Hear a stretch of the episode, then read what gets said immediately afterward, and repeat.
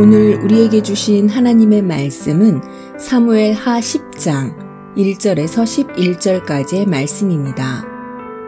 그 후에 암몬 자손의 왕이 죽고 그의 아들 한운이 대신하여 왕이 되니 다윗이 이르되 내가 나하스의 아들 한운에게 은총을 베풀되 그의 아버지가 내게 은총을 베푼 것 같이 하리라 하고 다윗이 그의 신하들을 보내 그의 아버지를 조상하라 하니라. 다윗의 신하들이 암몬 자손의 땅의 이름에 암몬 자손의 관리들이 그들의 주 한윤에게 말하되 왕은 다윗이 조객을 당신에게 보낸 것이 왕의 아버지를 공경함인 줄로 여기시나이까?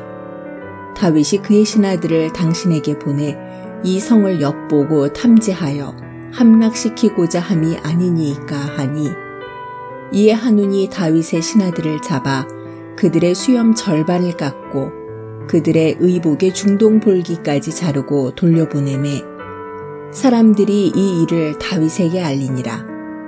그 사람들이 크게 부끄러워하므로 왕이 그들을 맞으러 보내 이르기를 너희는 수염이 자라기까지 여리고에서 머물다가 돌아오라 하니라. 암몬 자손들이 자기들이 다윗에게 미움이 된 줄 알고 암몬 자손들이 사람을 보내 벳 루홉 아람 사람과 소바 아람 사람의 보병 2만 명과 마아가 왕과 그의 사람 천명과 돕 사람 1만 2천 명을 고용한지라.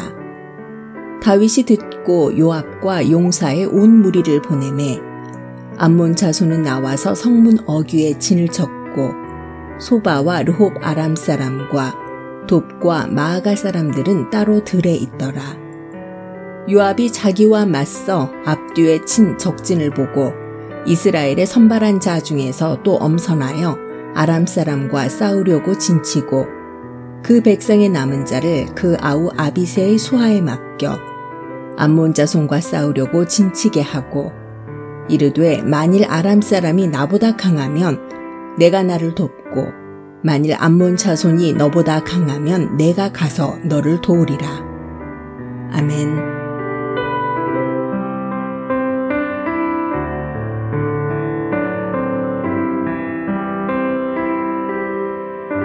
안녕하세요. 수요 묵상의 시간입니다. 다윗의 나라가 튼튼해지고 있을 때의 이야기입니다.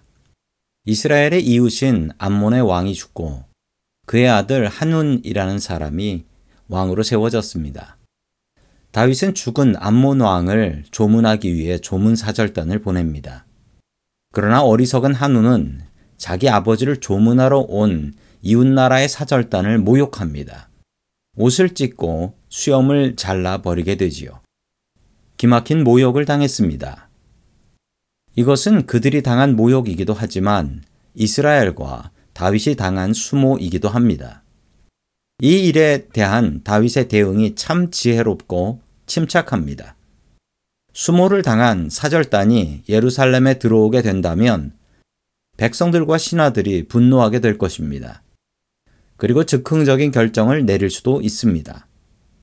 다윗은 수모를 당한 사절단이 예루살렘에 들어오지 못하게 합니다. 여리고에서 수염이 다시 자랄 때까지 머물라고 하지요. 그들이 수염이 제대로 자라려면 몇 달이 되어야 할 것입니다. 다윗은 정말 많이 화가 났지만 참고 기다렸습니다. 그동안 다윗은 차근차근 전쟁을 준비했습니다.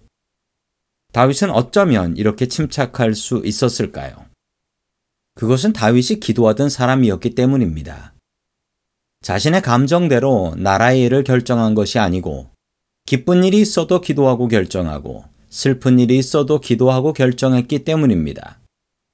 다윗이 즉흥적이고 감정적인 때도 있었습니다. 바로 자신의 신하의 아내인 바세바와 불륜을 저질렀을 때 그는 무척 즉흥적으로 일을 결정했습니다. 그 당시 다윗은 기도의 사람이 아니었기 때문입니다. 기도하지도 않고 자기 마음대로 즉흥적으로 결정했습니다. 기도에는 여러 가지 유익이 있습니다. 기도하는 사람은 쉽게 자신의 뜻대로 결정하지 않습니다. 기도를 통해서 하나님의 음성에 귀를 기울입니다. 그리고 자신의 생각을 다시 한번 가다듬습니다. 기도하는 사람이 되십시오. 나의 감정대로 움직이는 사람이 되지 마십시오.